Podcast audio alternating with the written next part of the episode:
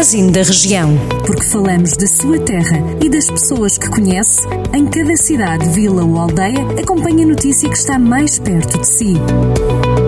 Magazine da Região. Edição de Rafael Santos. Momento agora para fazermos a ronda por alguns dos conselhos da região e começamos por Mortágua, onde o Centro de Animação Cultural recebeu esta terça-feira o concerto de encerramento das comemorações da Batalha do Bussaco.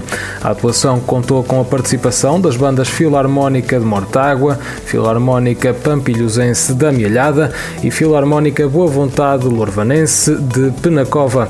A atuação ocorreu no âmbito do programa de cultura em rede, marcos históricos, invasões invasões francesas e encruzilhada do Bussaco, que juntou os conselhos de Mortágua, Mialhada e Penacova. Tiago Santos terminou a Baixa TT Capital dos Vinhos de Portugal, na terceira posição da categoria TT2 do Campeonato Nacional.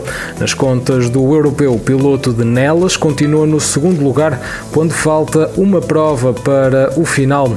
A Baja Oeste de Portugal, última e decisiva prova para onde o piloto nelense parte na segunda posição do europeu, atrás de Mário Patrão, acontece entre 15 e 17 de outubro.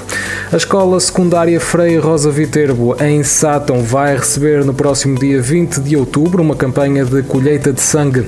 Segundo a Câmara, a ação vai decorrer das 9 da manhã à 1 da tarde.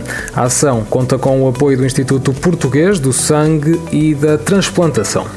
O Ministério do Ambiente e Ação Climática anunciou o lançamento de um novo concurso dos EEA Grants com uma dotação total de 1,23 milhões de euros para o financiamento de projetos de combate à desertificação.